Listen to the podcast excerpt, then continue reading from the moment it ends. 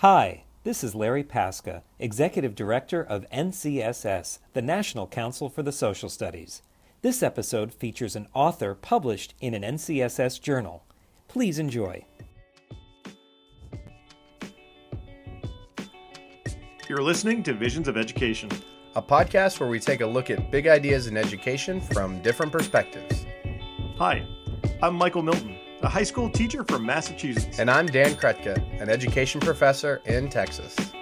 We're here to help bridge the gap between educators in the K 12 and those professors in higher ed. We hope this podcast will help bring those fuzzy ideas in education into focus. How often are you able to bring uh, women in, into the classroom? No, I'm not talking about students. I'm talking about like historical women into the classroom. Well, yeah, you're not talking about women students because as a, a male who works, you know, right now in elementary education, I'm often the only male in the classroom. And I've yeah. also been the only male in the classroom when I've taught gender and ed courses at a women's university. So I tried to be very humble about how I organized that curriculum.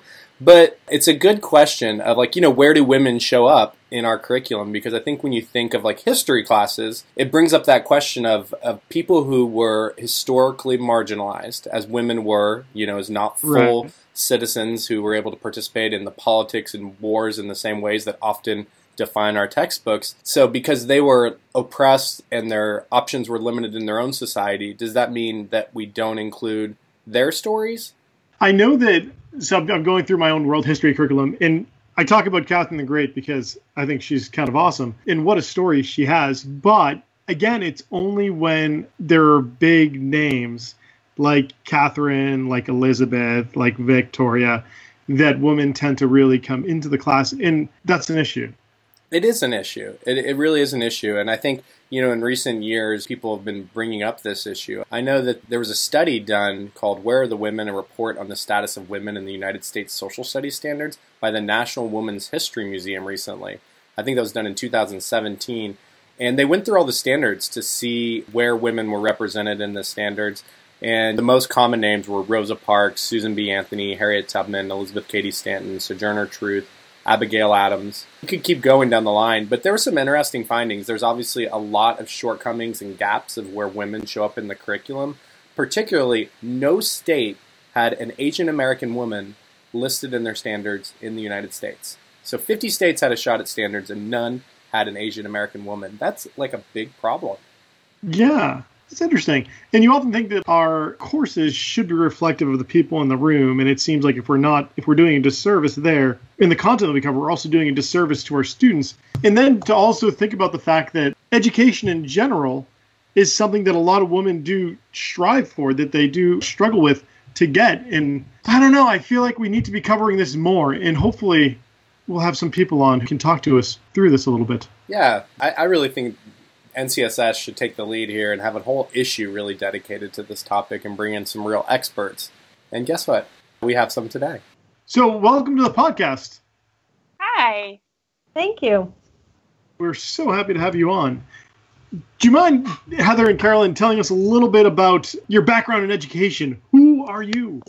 I am an assistant professor at Coastal Carolina University, and I teach elementary methods there, I taught all subjects in the elementary school, and I taught in Florida.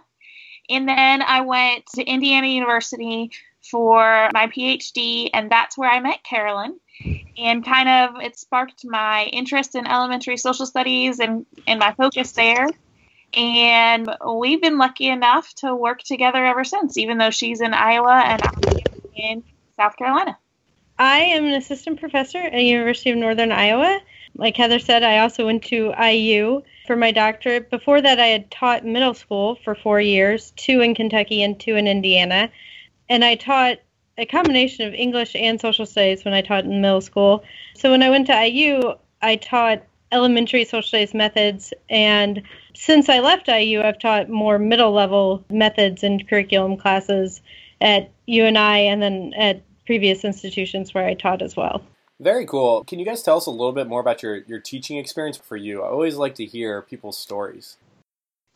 So, like I said, I taught in Florida, and so I had a really diverse population that I was working with. and I I co-taught, and so I only taught social studies some of the time, and it kind of prepared me a little bit for my interest in integration because it was one of those situations where I had two hours to cover language arts and social studies, and 90 minutes was mandated to be language arts. And so I did a lot of integrating there, a lot of reading and writing with the social studies curriculum because that's what I had time to do. And so I kind of was very familiar with the time constraints that elementary in particular face when approaching social studies education. But I did get to teach all subjects, and I just kind of always had a love for social studies, and now here I am. I taught in two different schools when I was teaching. The one in Kentucky was actually a private school, and then I taught at a public school in Indiana. And it was both middle school, but at the private school, I taught seventh and eighth grade English. At the middle school, I started out sixth grade English and social studies and eventually moved to eighth grade history. And so, even though integration isn't the same at middle level, there's still a lot of integration between the other teachers and other content areas. And so, getting to work with, at one point, I was on a sixth grade team, and each of us taught one of the social studies classes. So we really worked together to plan those out and integrate other subjects in together and do a lot of interdisciplinary things.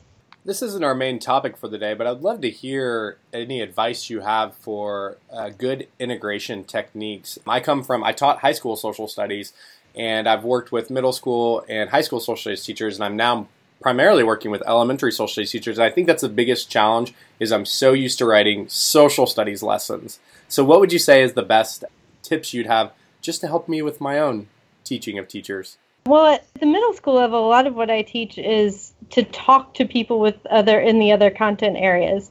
And that's a big thing that I do with my students is have them meet with, you know, one social studies teacher, one math teacher, one English teacher, and one science teacher and compare the standards and say, okay, these are the standards, so maybe we can integrate it into this topic or this theme and really try and bring it together that way.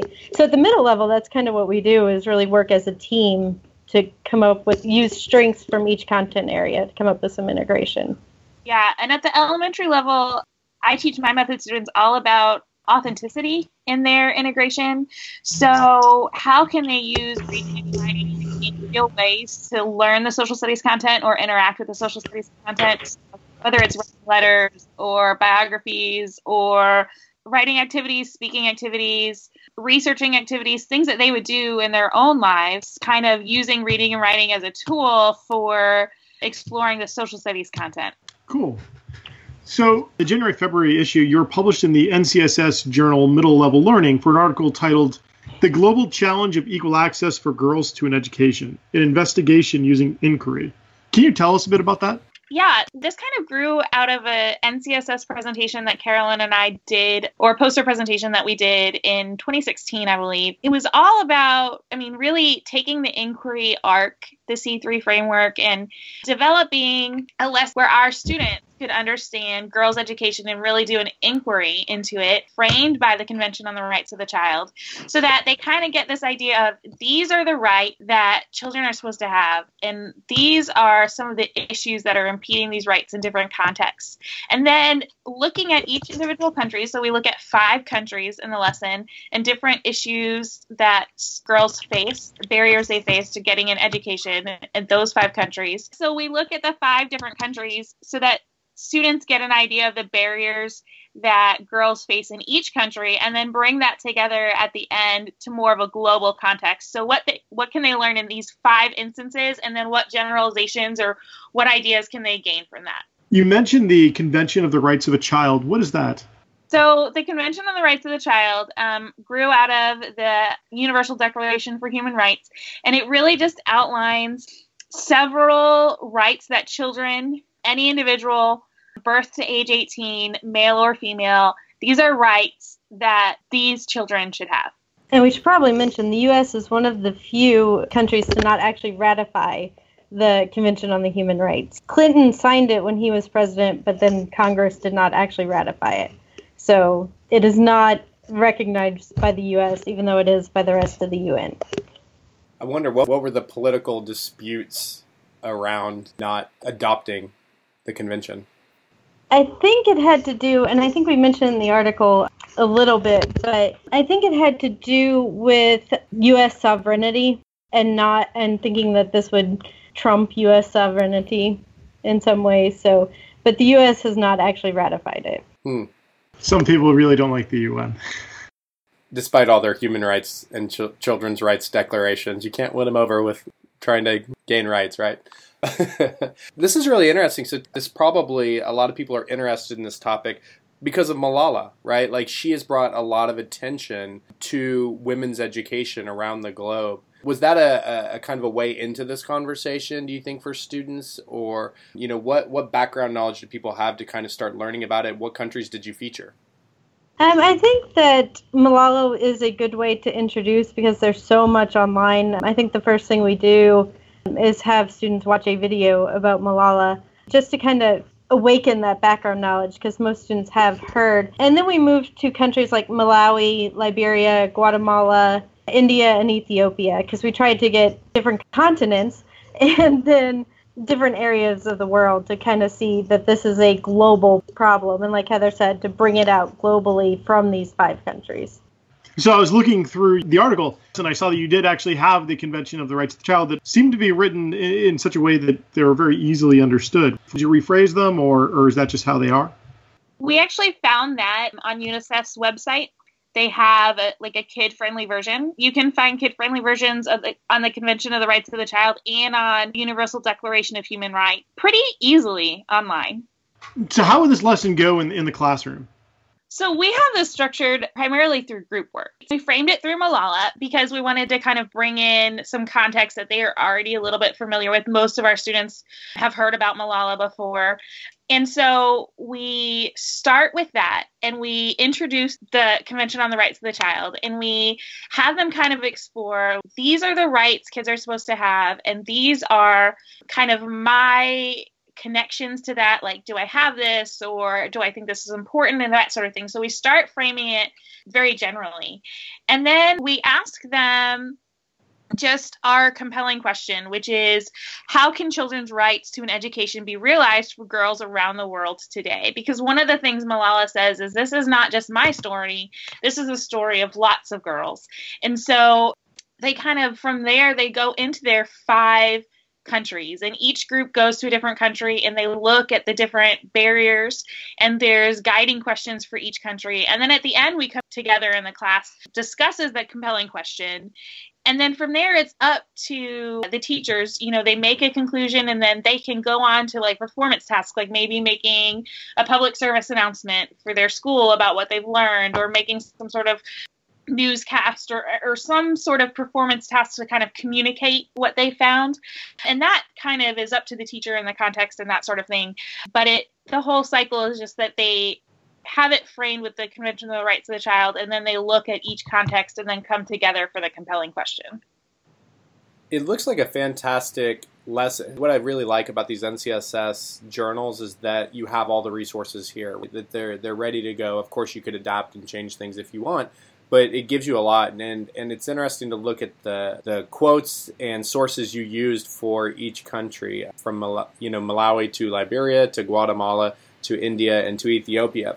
One thing that I would wonder if students would have as they're making connections to this lesson, I think we often think of the United States as being a place where we're addressing all these issues perfectly, but I think there's some girls in the United States who don't get the quality of education they should get. Did, was that an extension that came up a lot to think in our local terms in our own communities? Are all young girls getting the education they deserve in the United States?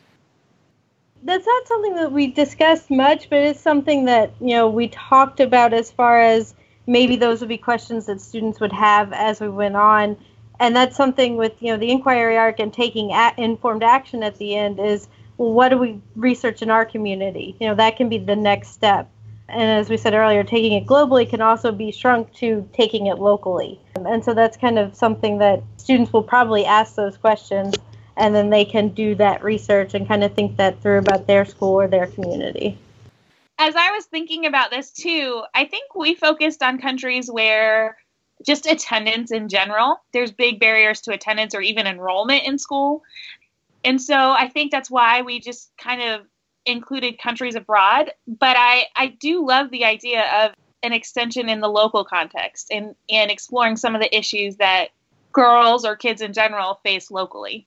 So, what advice you you wrote a, a, good inquiry lesson and you did it on a really important topic of girls' access to school in different countries around the world. What advice would you have for teachers who are looking to implement this or build their own inquiries on related or similar topics?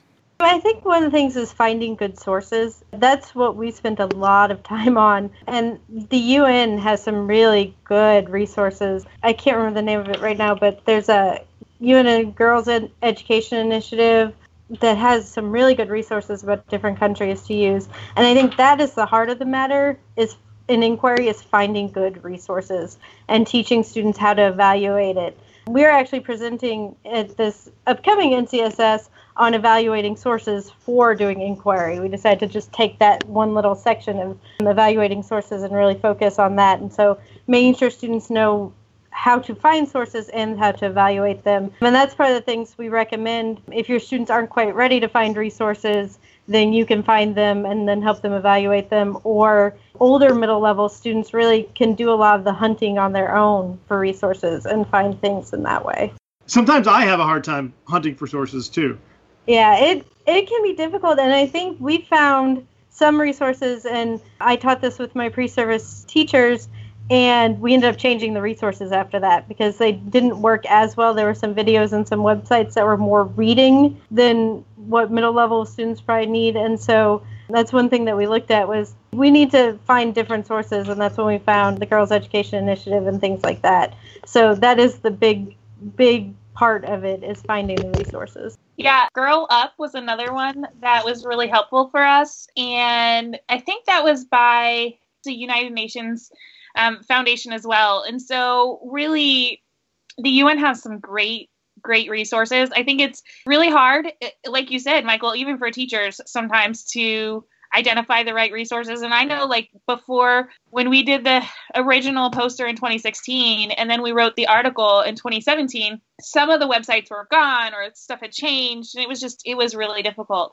And I'm finding with my pre service teachers too that it can be hard to identify what is a good resource. And, and then you also, with a topic like this, you also have the idea of student maturity and it being a difficult issue to talk about. There's stuff on violence and menstruation and all sorts of topics that you just have to know your students for.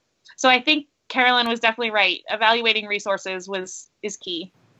And in this case, you primarily pulled from different reports and articles you were able to find, right? And then you looked for little quotes that would allow students to get into that. I think that would be challenging is to go through that. I often think in terms of finding sites with primary sources, you know, but for a more current issue, this probably makes a lot more sense. Right. If you're doing, you know, I do inquiry with students with historical topics as well, and then, you know, Library of Congress, National Archives, and things like that. But the contemporary issues aren't really going to show up there as much. And so, as like we said, the UN has some really great resources, and so we've started to really use them when we focus on human rights or the Convention on Rights of the Child. Well, it just sounds like an absolutely fantastic lesson. I highly recommend, again, that people go and check out the January, February issue of Middle Level Learning, where this inquiry takes up most of the issue. So there, there's some other stuff in there, but that's most of what it is. And so definitely go and check that out. Again, the article is titled The Global Challenge to Equal Access for Girls to an Education An Investigation Using Inquiry. So thank you so much to both of you for sharing all your knowledge and wisdom and for writing this great article. Thank you. Thank you. So, Carolyn, Heather, where can our listeners find you or your work online or in other spaces? So, I have published before in social studies in the young learner and then this in middle level learning. I don't really have a website or anything. So, finding me through some NCSS stuff. Same here, um, mostly through NCSS stuff. And like we said, we are presenting at NCSS again this year. So, we'll hopefully turn that one into an article as well. Nice. Well, we are looking forward to seeing you there. We are committed to being there, and we'll probably do a wrap up of NCSS session. So maybe we can catch you again there and get a little update on your work. Sounds good. Sounds good. All right. Dan, do we have like something big to tell people? We do have something big to tell people. Really? So here we at the Visions of Education podcast, we are now officially partnering. We've been partnering with the National Council for the Social Studies and with Theory and Research in Social Education, which is the supported by CUFA, for a few years now, and they are now going to sponsor us. We're excited about that. So at the Visions of Education podcast, we are all about sharing the learning. If you're doing something fun, creative, and education, hit us up at Visions of Ed. And if you haven't already, subscribe to Visions of Education on Apple Podcasts, Stitcher, Google Play, and anywhere you'd like us to be. And if you write us a five star review, then we will read it on the air. It's really easy. Just go into Apple Podcasts, search for our podcast, and you just kind of scroll down, and it allows you to click five stars there, and you can add a review. So please do that. You can also find me on Twitter. I'm at Dan Krutka. And I'm at 42 Think Deep. Until next time, this is the Visions of Education podcast, signing off.